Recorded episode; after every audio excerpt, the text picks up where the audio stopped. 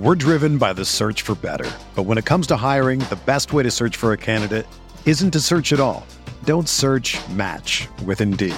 Indeed is your matching and hiring platform with over 350 million global monthly visitors, according to Indeed data, and a matching engine that helps you find quality candidates fast. Ditch the busy work. Use Indeed for scheduling, screening, and messaging so you can connect with candidates faster. Leveraging over 140 million qualifications and preferences every day, Indeed's matching engine is constantly learning from your preferences, so the more you use Indeed, the better it gets. Join more than 3.5 million businesses worldwide that use Indeed to hire great talent fast. And listeners of this show will get a $75 sponsored job credit to get your jobs more visibility at Indeed.com slash BlueWire. Just go to Indeed.com slash BlueWire right now and support our show by saying that you heard about Indeed on this podcast. That's Indeed.com slash BlueWire. Terms and conditions apply. Need to hire? You need Indeed.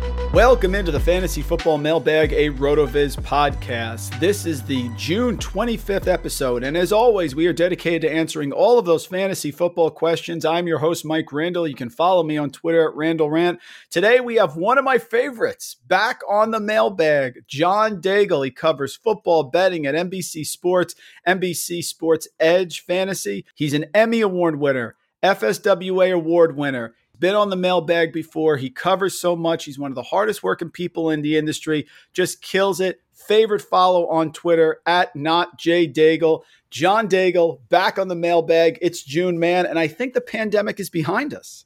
I'm going to let the people down after that intro. Actually, what a introduction. Uh, the pandemic is mostly behind us. There are, of course, both people and teams that, for whatever reason, are not going to get vaccinated and make our lives much more complicated. But for the most part, we're all out of it and trying to return to normalcy. That's the goal here. And you've been doing so many great things over at what used to be Rotoworld. We've now, that will be held in the archives of the Hall of Fame here of Fantasyland. But now NBC Sports Edge, you have the best ball tiers. Season previews are coming out, folks. Got to check it out.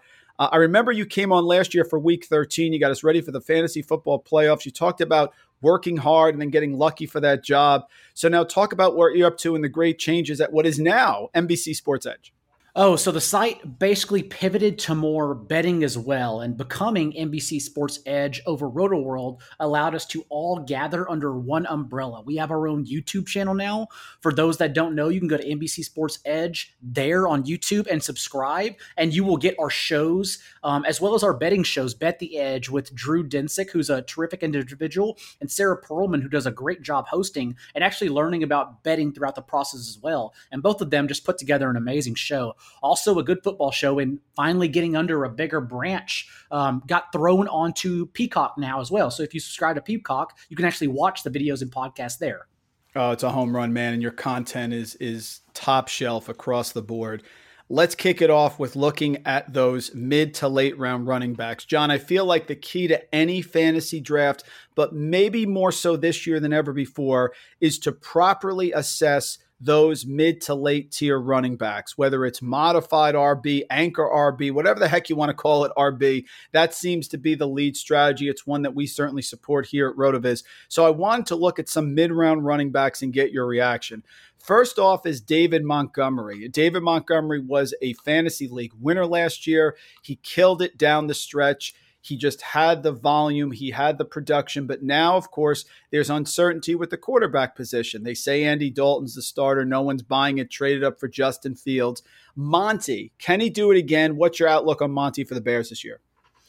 He's a very nuanced player and complicated player to talk about because he did explode. He showed literal over RB1, overall RB one upside during the home stretch last season, but a lot of that is attributed to the schedule he played. He actually faced off against Football Outsiders number 18, 27, 29, 30, and 24 rush defense DVOAs in that span. Also, remember, Tarik Cohen was out from week four on, and thus, without Tarik Cohen, Montgomery was allowed to run 28 routes per game. And so, not only will Tarik Cohen come back, but even if he's brought along slowly, in my mind, Montgomery's ceiling is capped because Damian Williams does exist. Thus, there's someone else there to take that role away from Montgomery. So, it is possible, sure, even though I think it's more hopeful than anything, that Montgomery opens the year with a pass catching role and thus we should value him higher. But from my view, right now in late June, early July, I think that's not possible for him. Thus, he should be treated as an RB 20 to 24, that range.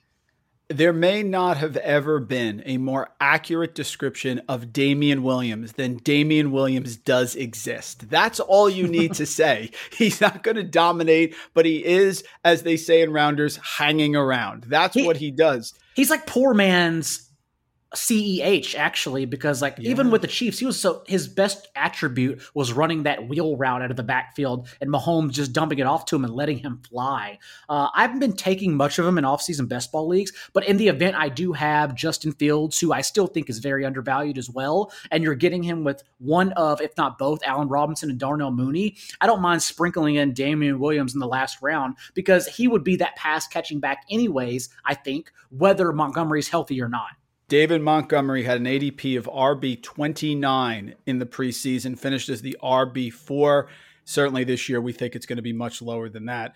Next up, let's go to Miami. Myles Gaskin, another polarizing player, man, because Myles Gaskin did produce last year, was solid, all phases of the game, but it's still Myles Gaskin. People still view him as was it a one year wonder? Was it just the Kenyon Drake bump there for one year and then Kenyon Drake disappointed last year? Or you want to go back a couple years, Justin Forsett? Myles Gaskin, you buying in here in Miami?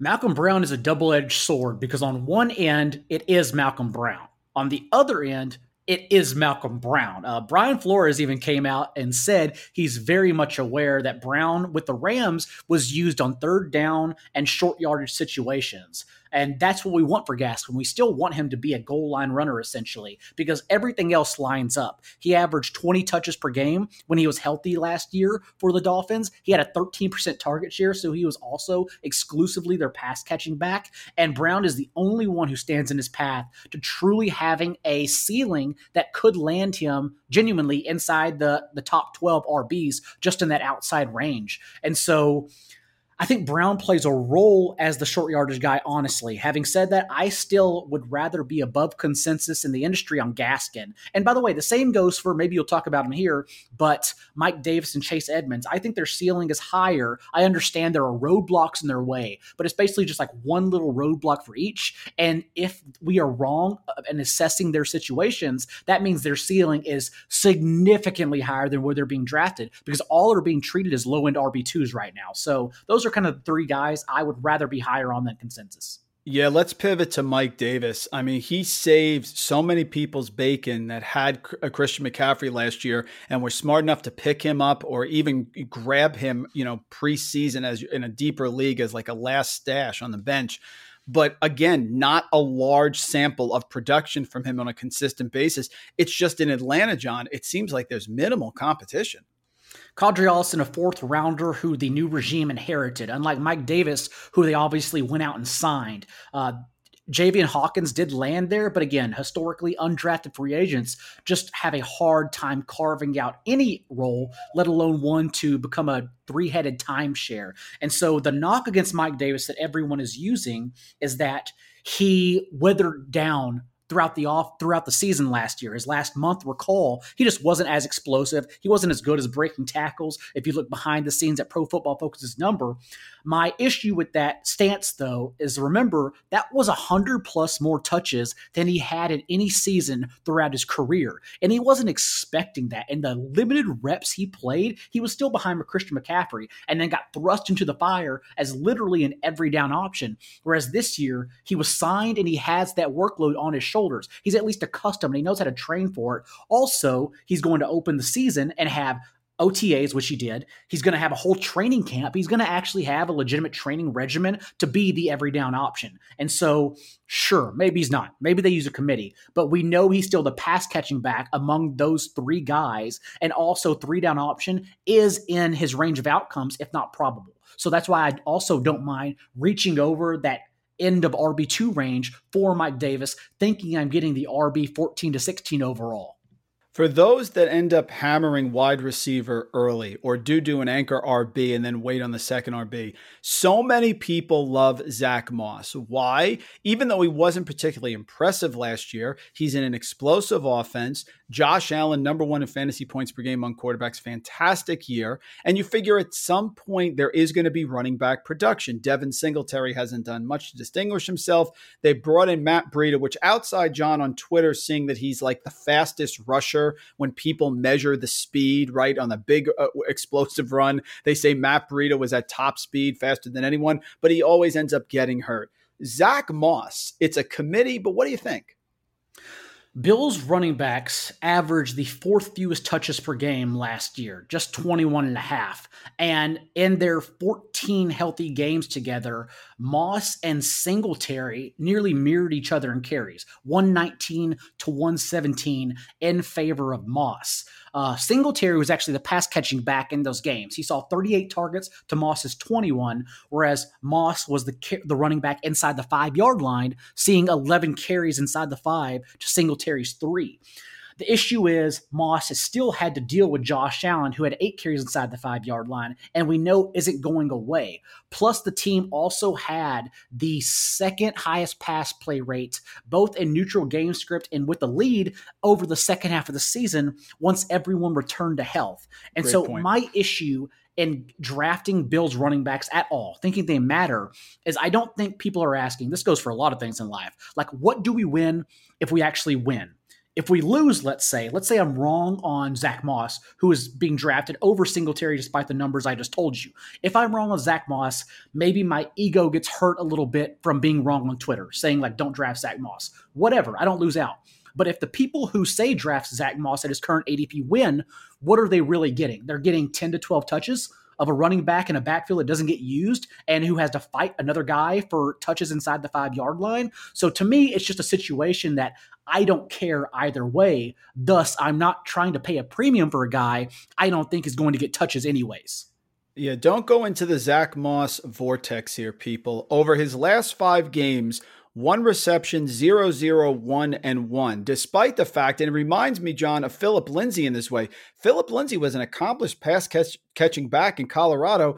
Zach Moss at Utah, 76 percentile, 9.7% college target share per player profiler, yet not used in the passing game, right? So I don't see how Matt Breida coming in can help the situation in any way for Zach Moss. You can also say that about Philip Lindsay this year because uh, he could easily lead that team in both carries and rushing yards. The difference is you have to pay like five rounds higher, I believe, for Zach Moss as opposed to Philip Lindsay. And then you also have to ask yourself, really, what are you getting with Lindsay? Because I would expect the Texans to compete for league records in fewest yards per play and fewest points per game. Yeah. Oh, awful.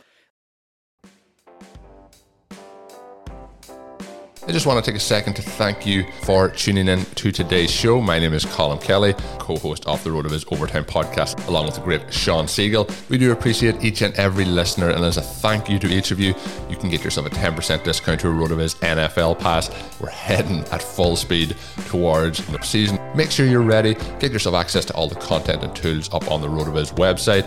All you have to do is add the code RVRadio2021 at checkout to get yourself that 10% discount. Now, let's go and dominate the those fantasy leagues in 2021.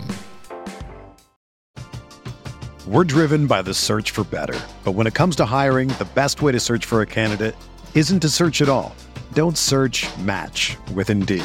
Indeed is your matching and hiring platform with over 350 million global monthly visitors, according to Indeed data, and a matching engine that helps you find quality candidates fast. Ditch the busy work. Use Indeed for scheduling, screening, and messaging so you can connect with candidates faster. Leveraging over 140 million qualifications and preferences every day, Indeed's matching engine is constantly learning from your preferences, so the more you use Indeed, the better it gets. Join more than 3.5 million businesses worldwide that use Indeed to hire great talent fast. And listeners of this show will get a $75 sponsored job credit to get your jobs more visibility at Indeed.com slash BlueWire. Just go to Indeed.com slash BlueWire right now and support our show by saying that you heard about Indeed on this podcast. That's Indeed.com slash BlueWire. Terms and conditions apply. Need to hire? You need Indeed. Last one. Marcus Mosher came on last podcast. His bold prediction, which I'll ask you at the end, of course, he likes Raheem Mostert. Raheem Mostert has always produced when given the opportunity. Trey Sermon is the back du jour in the rookie class that people really think can step up and grab a hold of this backfield. But Jeff Wilson now injured. So Mostert, when he was on the field, good team that has a good rushing attack, certainly going to get fed. Don't know if he can stay healthy. Where are you on Raheem Mostert? Because he's a guy that I think – contrary to Zach Moss, does have that high ceiling if he can possibly hit it. I like both Sermon and Mostert. The issue is we also know this is going to be a three-headed backfield. Kyle Shanahan confirmed as much in his post-draft presser when he was talking about Elijah Mitchell, just saying that we understand, the 49ers being we, that we led the league in the third running back getting the most snaps at that position. They used three guys. Also, if you look over the past two years, even last year, if you stand it alone in an island, the 49ers running backs as a cumulative unit recorded the most fantasy points and most fantasy points per game among the league's backfields. So you do want a piece of this backfield, but also as a timeshare, I'm not paying up for Trey Sermon as much as I love him. Um, I would rather sit back and just take Mostert at a discount. I've even been taking Wayne Gallman in the last round because he's not being drafted, and I would expect him to have a role. And maybe that's Elijah Mitchell, but just the fact that we don't know who it is tells us that it's going to be someone. And so I've been taking my shots late as well. Also, quickly, I will say if you are drafting the 49ers, which you should be, because in these offseason best ball tournaments we're doing, the formatting this year, since the regular season extended, lend itself to three different tournaments in weeks 15, 16, and 17 uh, that are for the playoffs and the championship. Week 17 being the championship best ball week. And we don't know what's going to happen. Of course, a lot can change by then, but we do know the teams that are playing. And if we're lucky enough to even make the playoffs, we should prep for success with what we do know ahead of time. And what we do know is that the 49ers play the Titans, Falcons, and Texans in week 15, 16, and 17, and what lends itself, what looks like logically, three shootouts. And so not only am I making sure I leave all my best ball drafts with at least one 49ers player to set myself up for success if I'm lucky enough to make best ball playoffs, I'm also stacking with at least one Texans player, most likely Brandin Cooks or Nico Collins, thinking that week 17, because the 49ers right now, if you look at Vegas books, are favored by 16 and a half points over the Texans in week 17. So that wow. tells me that it's going to be a 49ers blowout, and thus the Texans will be throwing. And so we're trying to get a receiver with volume for championship week. That is such actionable advice right there about looking ahead. We don't know what's going to happen, but taking a look at those matchups are absolutely critical. That's a great call, John. You put a tweet out recently about the Jets there's a couple players on the Jets that have gained momentum recently. And look, if we don't think the Jets are going to be good, which many don't, that doesn't mean anything. Look at James Robinson last year with Jacksonville. So I want to start at wide receiver. And people may talk about the LSU wide receivers, Justin Jefferson, Ja'Marr Chase, Terrace Marshall, but I will see that and raise you Ole Miss wide receivers, AJ Brown, DK Metcalf, and now Elijah Moore. Elijah Moore getting a lot of buzz, John, in Jets camp it's not even a drum beat anymore. It's a symphony. It's as if it's obvious that Elijah Moore is going to break out as the team slot receiver. And in best ball leagues, I was taking Jamison Crowder because he was falling to Van Jefferson, Byron Pringle range as a guy who no one wanted to take despite being talented because it looked like he was going to get cut. And it was worst case scenario that he resigned because there's no way they're playing this slot receiver on the last year of his contract for an explosive rookie playing that same position. So I'm now worried about Jamison Crowder. Having said that, for Elijah Moore, you do have to pay a premium, but he is my favorite receiver among that trio to draft. They were actually using, surprisingly, Keelan Cole on the yep. opposite side of Corey Davis at they OTAs. like Keelan Cole. Yep. But yep. but but to be fair, I when I tweeted that, a lot of people pushed back and said like that's fine, like Denzel Mims, and that, that's very true. Um, I'm just passing along the information. I'm not really in the picks business. Uh, I am in the business to of information, trying to help you get smarter and just become a better player overall using macro strategies. And so just like Bisi Johnson, for instance, maybe Keelan Cole does carve out a role, but Bisi Johnson was the Viking starter for two weeks last year until Justin Jefferson was suddenly the starter in week three because they had enough of Bisi Johnson. So maybe Denzel Mims' talent as a true alpha profile guy uh, eventually succeeds Keelan Cole in the long term. But right now, we know that Keelan Cole's in starting 11 personnel, Denzel Mims with the second string, and also Tyler Kroft is playing over Chris Herndon with the starting offense as well. Now let's go to running back, non sexy running back time with Tevin Coleman. But if he gets the starting job there, it's worth looking at. You look at the depth chart for the Jets. Perine still there. Michael Carter drafted in the fourth round. Ty Johnson, if you will. Tevin Coleman, if you're going zero RB or whatever you want to say, he's certainly viable if he's the starter. The question is, John, is he going to start? How long will he stay there? We all love Michael Carter, right? But also, you need to always remind yourself when you're drafting that we think we know more than we do.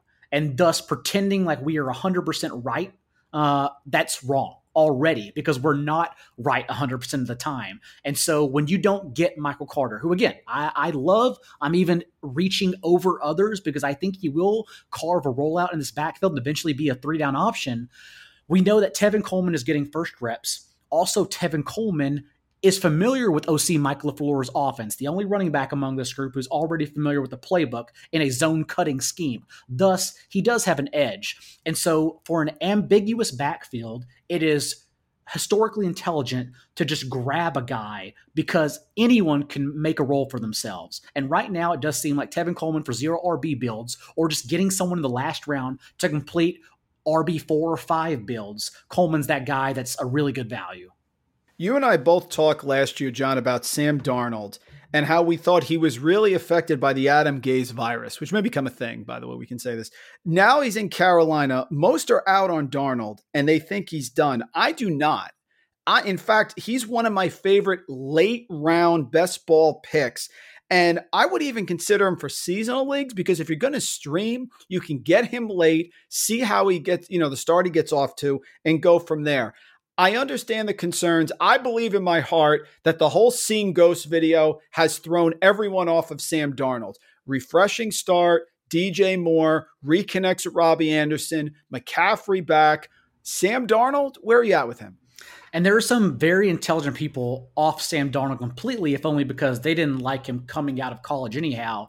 And we've seen the last three years, two of those being under Gase, Adam Gase.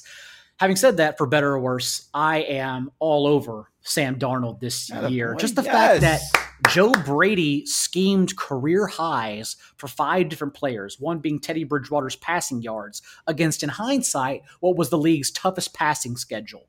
I don't know what will happen whenever Sam Darnold launches it deep, but I do know he launches it deep at a higher career rate, much higher than Teddy Bridgewater. Yes. And so now we are going to at least have the opportunity to see more explosiveness over the top from this offense. And again, I don't know what's going to happen. Uh, it could sail 20 yards over every receiver's head, but the fact that we're going to see it with Joe Brady, that's a opportunity I want to buy in, especially because as you mentioned it, everyone's out. Sam Darnold is not even a QB two in best ball leagues right now, and so you can easily round him out with both DJ Moore and Robbie Anderson. The latter, who is also being undervalued right now, is the wide receiver 32, and I think he should be treated as a wide receiver 25, 28 uh, with Darnold in the last round of QB two or three builds given that shirt you have, which is absolutely amazing, folks, go to the YouTube channel and see. He just recorded with, with Hayden Winks and Josh Norris. He's got a Ric Flair Hawaiian shirt. I have to ask you about a margarita. Salt or no salt on the margarita? I am a salt, even though I do like chili salt. And I'm actually a mezcal marg guy. Uh, I prefer mezcal to tequila. Ah, very nice. That's a nice little flavor there. Fantastic. I want you to criticize John as the best ball expert, my best ball strategy. I just can't take QB early. It's so deep. I've been hanging around getting Trevor Lawrence late with the rushing upside. But something I've done recently, which I saw ancillarily is now being talked about on Twitter, is I'm going in your FFPC leagues. I'm grabbing Taysom Hill and Jameis Winston.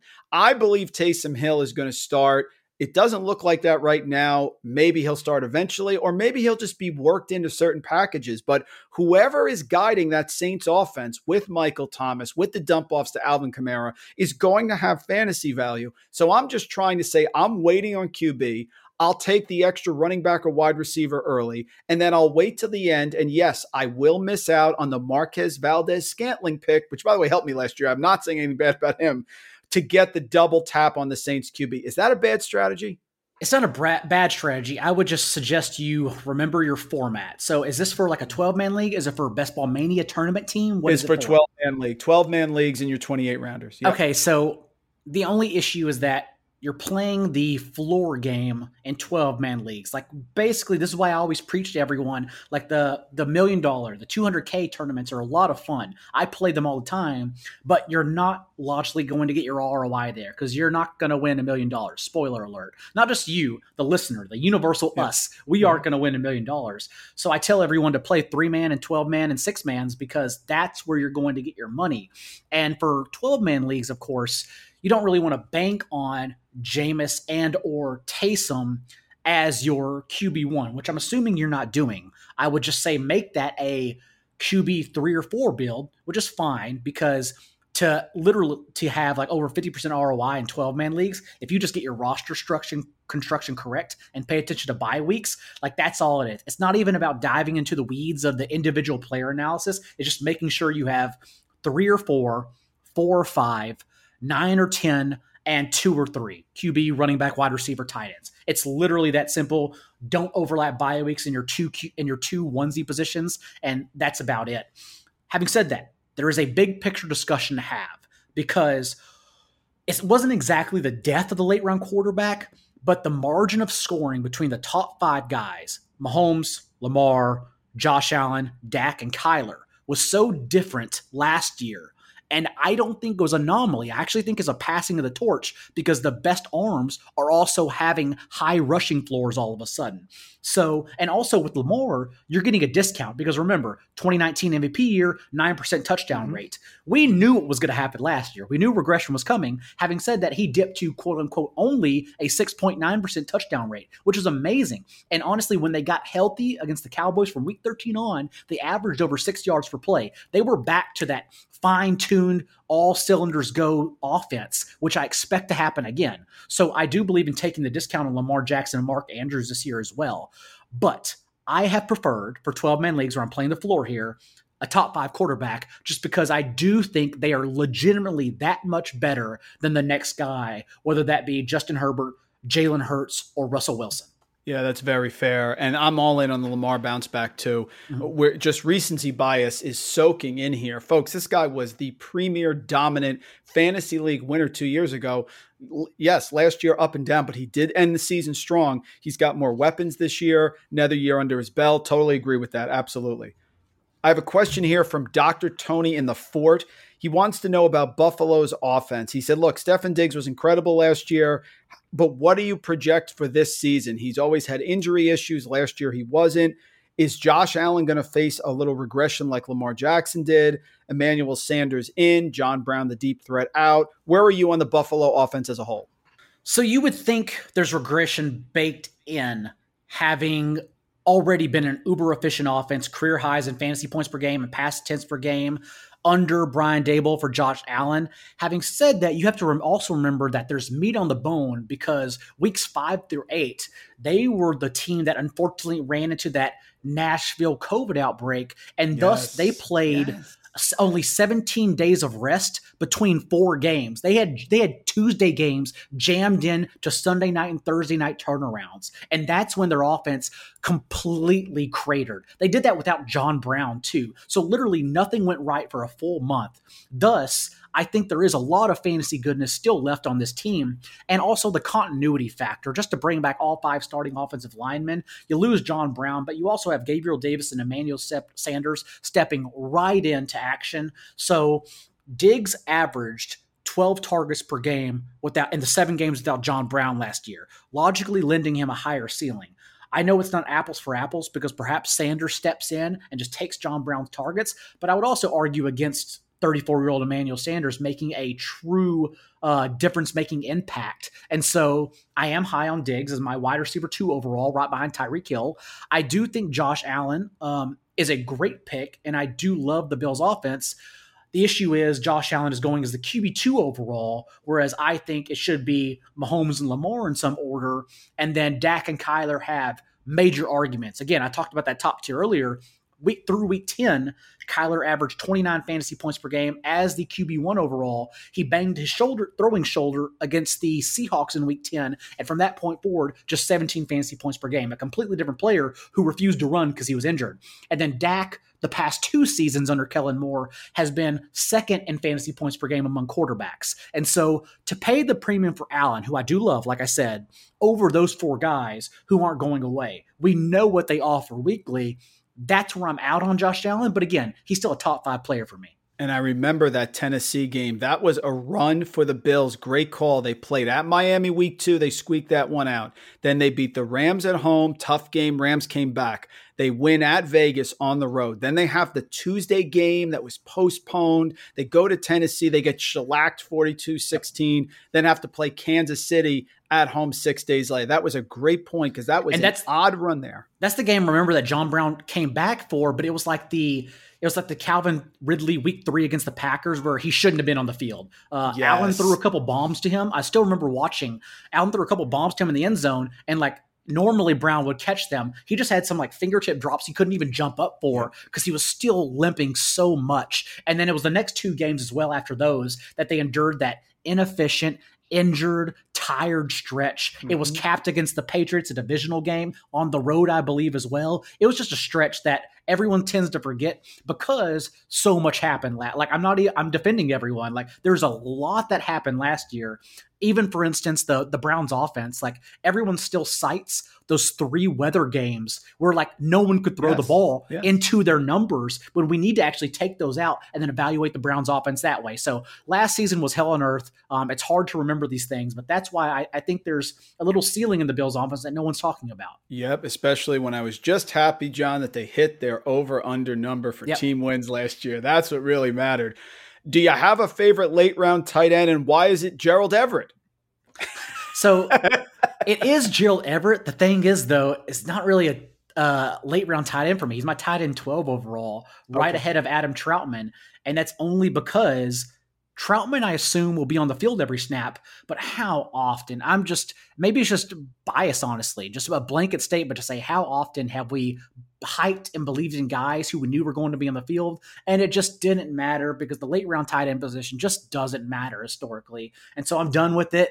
Uh, I am very high on Gerald Everett. I believe it was Rich Hribar that tweeted over the last five season, Russell Wilson has been at least top two in end zone targets in that time. And we know there is no competition. Even Will Dissly, when he returned from injury, wasn't being used as heavily as Jacob Hollister. And so there is no competition for Gerald Everett.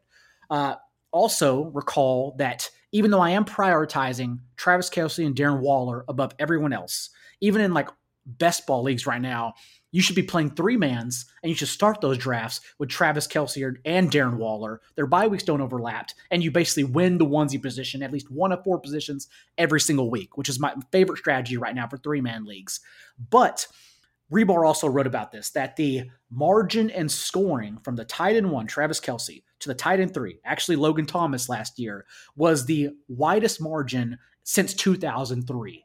So that also tells us there's going to be a little bit of sinking back for Kelce, maybe opening the door for Waller to finish the tight end one. But overall, it's just the fact that the tight end three on, they're going to be on the field, but do they really matter? I don't think so. Yeah, boy, that double tap Kelce and Waller, that's a great strategy early in those smaller leagues. I mean, you you really can get an advantage on that yeah. position. John, give me two things you can't wait to do now that we're coming out of COVID. Oh, Read more. My books stack up, and I've tried to build a Tim Ferriss habit of reading 30 minutes per night before Nice. bed. But you know, at the end of the season, I usually like build these good habits. I'm actually training for a marathon right now as well. Um, near- nearly there. I'm almost there. But I build these habits throughout the off season, and then they just come crashing back down. And it comes close to like picking up smoking instead during the regular season.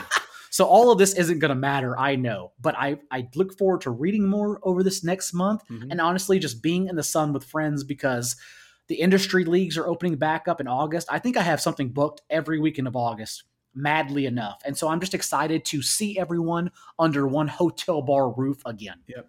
Yeah, Flex League's going to be in person again. Last year was online. Really looking forward to that. are you going to be there this year? Yeah, it's going to be in too. New York, right? Yeah. Oh, excellent. Great. We'll connect. Can't wait. Cannot wait. Rookie QBs. I just heard JJ Zachariason this morning talk about this on his late round pod. How are they are they going to be relevant? To what degree and how does it affect the other players on the team? So let's start. Trey Lance in San Francisco. Jimmy G's there. I mean, he is basically free, John, in every single draft. God forbid Jimmy G, you know, ends up starting four games. I mean, the fantasy world will explode. But Trey Lance is there. How do you think he fits in in year one? So looking in a seasonal perspective, obviously in Dynasty he's a great buy, but seasonal Trey Lance, what do you think? I think he's actually my highest roster quarterback. Uh, Okay. Mind you, I've been drafting both for my job and for fun since March. Uh, and in those leagues, like Trey Lance was just being, even though we knew he was a top three pick, he was just going overlooked completely as like a QB 26, QB 27. And now he's being treated as a mid range starter, like a guy who everyone thinks is going to start half the season. So the way I'm treating Trey Lance is for 12 man leagues, I don't use him in two QB builds just in case, because Garoppolo is still on the roster. And they actually did, whether we think it's intelligent or not, they did carve out cap space to keep Garoppolo all year long. Mhm. And so it differs from player to player. So Trey Lance, the San Francisco bye week is week six.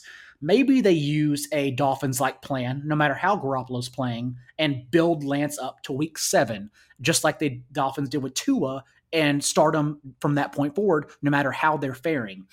Having said that, a guy like Dak, let's say, where it's like the perfect two QB build for tournaments, Dak and the Cowboys bye week is week seven. And so you basically have to have Trey Lance starting by week seven if you have Dak Prescott. So I would just suggest, whether you're high on him or not, be very careful of who you're stacking with. I think Lamar and Trey Lance is amazing because the Ravens bye week is not till later in the year. And so when I have Trey Lance for two QB builds, that's how I prefer to treat it. But either way, I want a lot of Trey Lance. You brought up Dak, and you actually did him for the player profiler draft kit. Dak Prescott, folks, let's not forget how he started the year. I mean, just explosive beyond belief. So he has a chance, I would think, John, to have a monster year, and usually going right around, I'd say QB five right now. QB5, and again, two seasons in a row. Last year was only five games, but two seasons in a row, he's averaged the second most fantasy points per game among quarterbacks. Uh, 23 fantasy points per game and 20 starts engineering Kellen Moore's offense. He averaged 30 and a half last year in his four full games. And so nothing has changed about this offense. The same way we assessed the Cowboys last year is the exact way we should be doing it this year.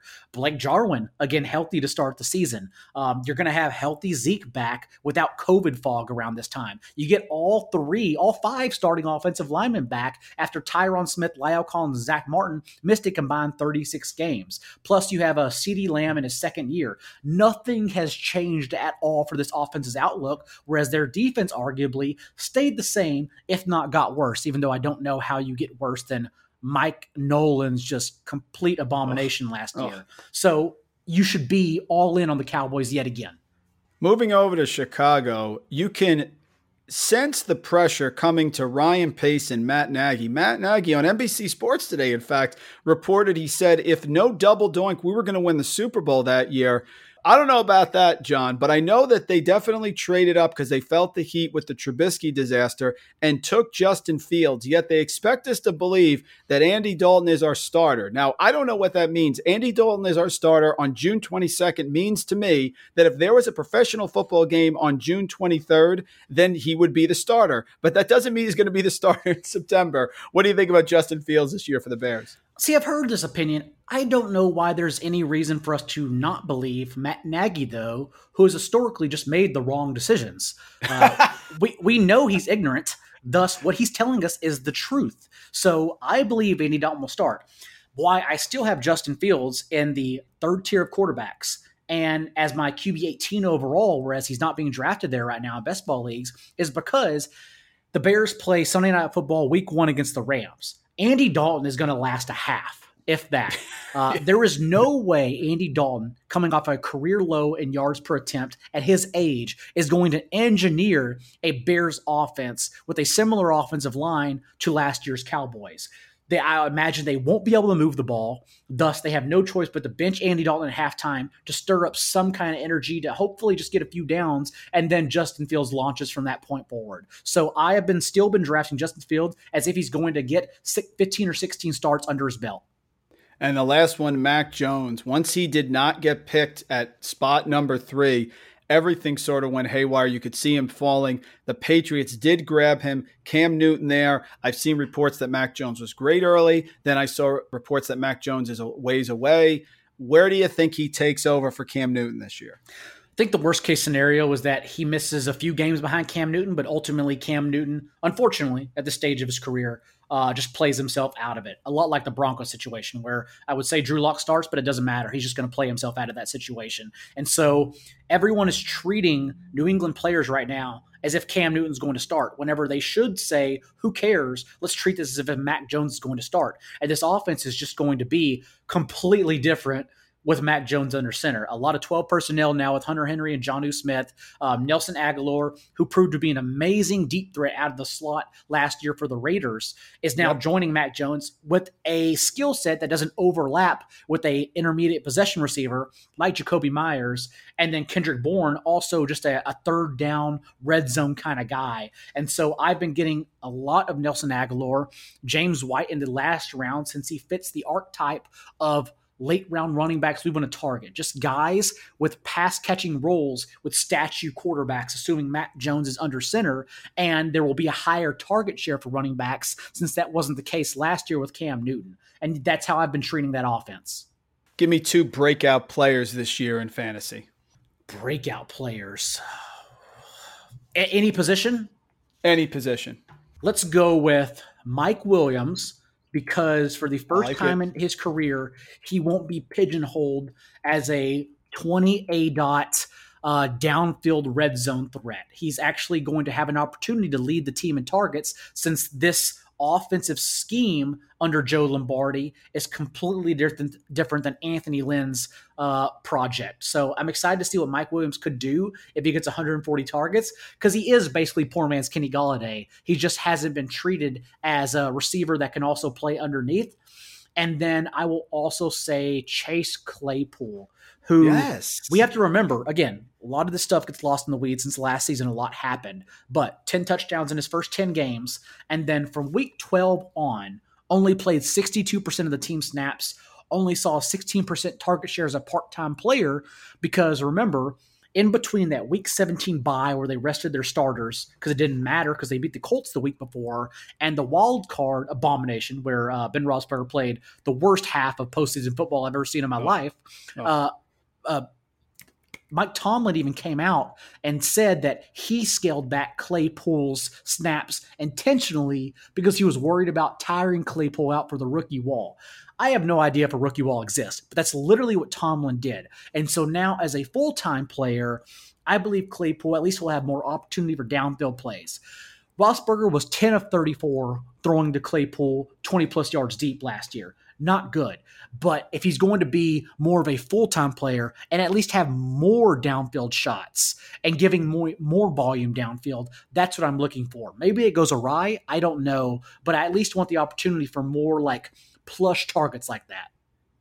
You're training for a marathon, so to me, you're fearless. But if you are on Fear Factor, what's the one thing you'd say, you know, I think I'm out of here? I I genuinely don't think there's a thing.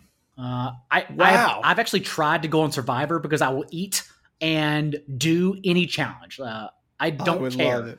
I, I, oh, I genuinely it. don't care. So I don't think I fear much outside of like you know psychological if we go deeper and just start talking about death and everything i don't even know if i fear that but but no like honestly i don't think there's a really an activity that i would just say nope not a chance like uh, now now i'm not in a game show so like i don't really play a lot of pickup basketball or uh, skydive because the risks like aren't worth the reward of me just hitting the ground and saying i did it like who cares about yeah, just yeah. saying i did it in life but like if i'm on a game show and the incentive is suddenly like even a 100k let's say not even right. a million like, of course, throw bugs, put me in like a saw trap. I don't care. Just let's do this.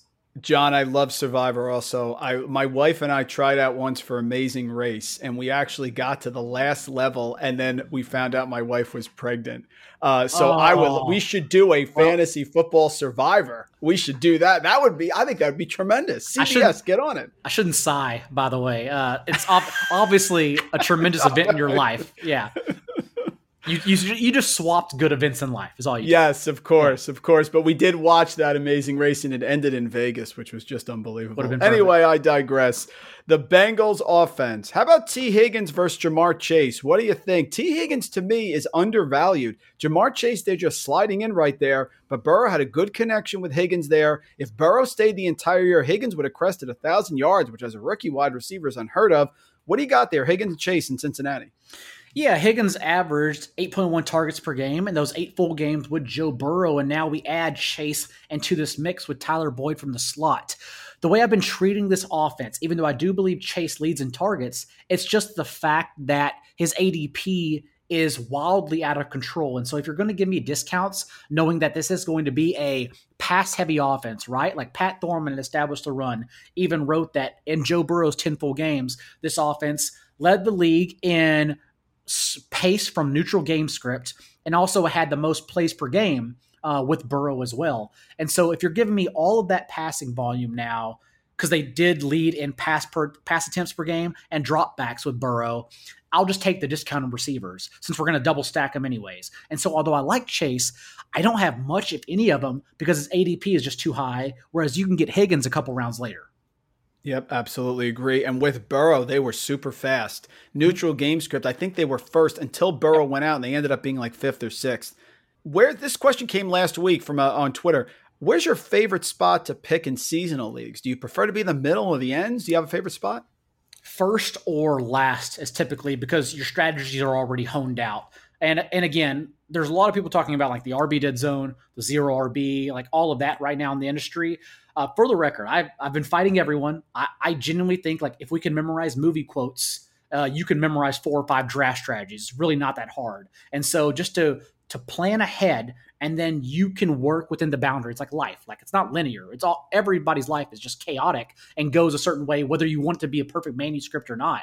And so to at least start at one and say, I can go anchor RB here. I can grab an elite running back, and thus the next three or four guys I get are ceiling guys, like a Javonte Williams, like a uh um, who I'm like a Michael Carter, just guys we think will explode and we don't have to worry about their floor because we're essentially using Christian McCaffrey or Dalvin Cook for two spots anyways weekly, or at the very back where we can just ignore running back two and just double tap receiver or go elite tight end receiver and then worry about your running backs later. And just to have already those ideas carved out at those spots make drafting much easier. Whereas the middle, you can plan, but you're a victim of what's happening because like if anything changes behind you or in front of you that's going to dictate you. So it just seems like you're always on your toes if you're in the middle and i'd just rather be comfortable same, I totally agree. I hate the middle. I want to force action. And I love having that double pick. I don't like to do one and then just sit and have to wait and react. I'd rather be able to say I can corner the market here, like the old Eddie Murphy, Dan Aykroyd trading places. Corner the market on the orange juice, corner the market on the assets. Well, being at the end or the beginning also just lets you go get a drink in between. So it's yeah, makes, makes life easier.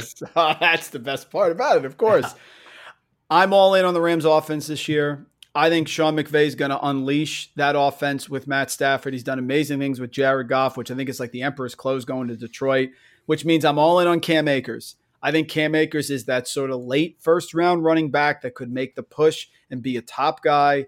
Where do you place him tier wise among the running backs? No Malcolm Brown anymore. Darrell Henderson was an issue for most of the year, but not at the end of the year. They used to ride Todd Gurley there. Cam Akers, what do you got?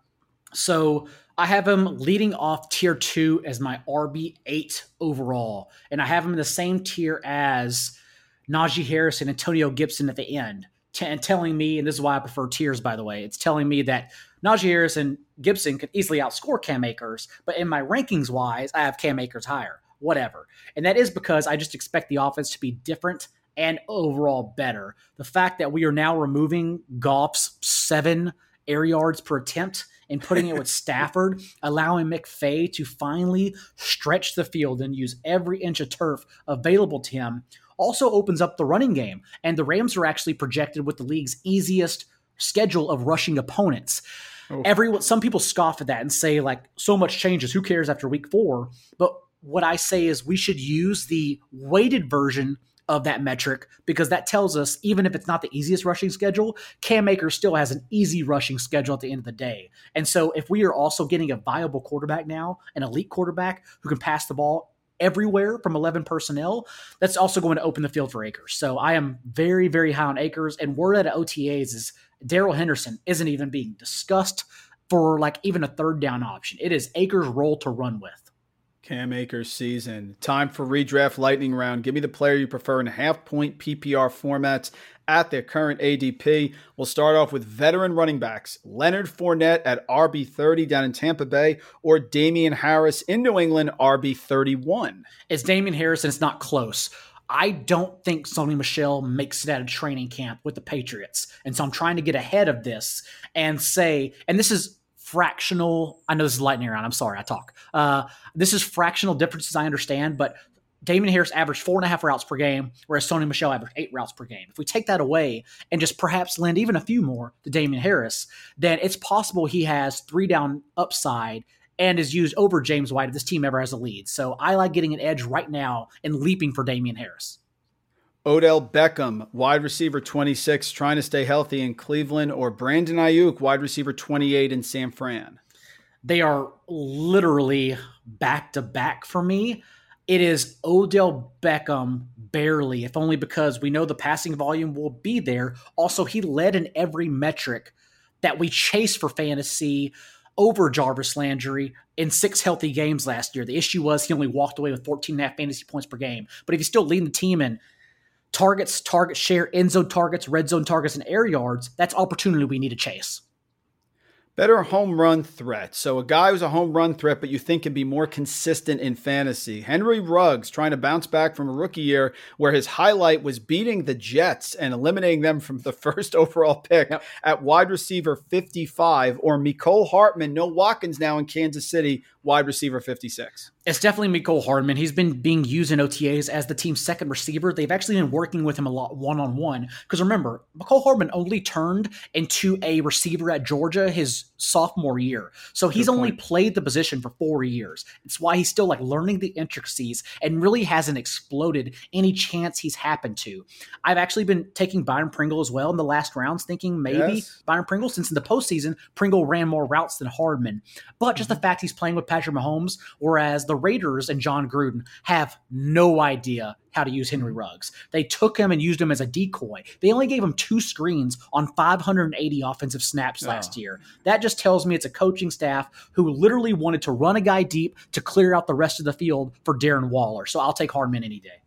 Wasn't there that video of Ruggs chasing somebody down in college when they had an interception or something like that? That sort of speed. How do you not use that in a screen more he's, often? It's he's like, a YAC machine, and yet they literally sent him on fly routes every single time. It's it's and they took him as the number one receiver in this elite class, right? With Justin Jefferson, yeah. Aiyuk, uh, Jalen Reagor, mm-hmm. the list goes on and on. It's just it's bewildering.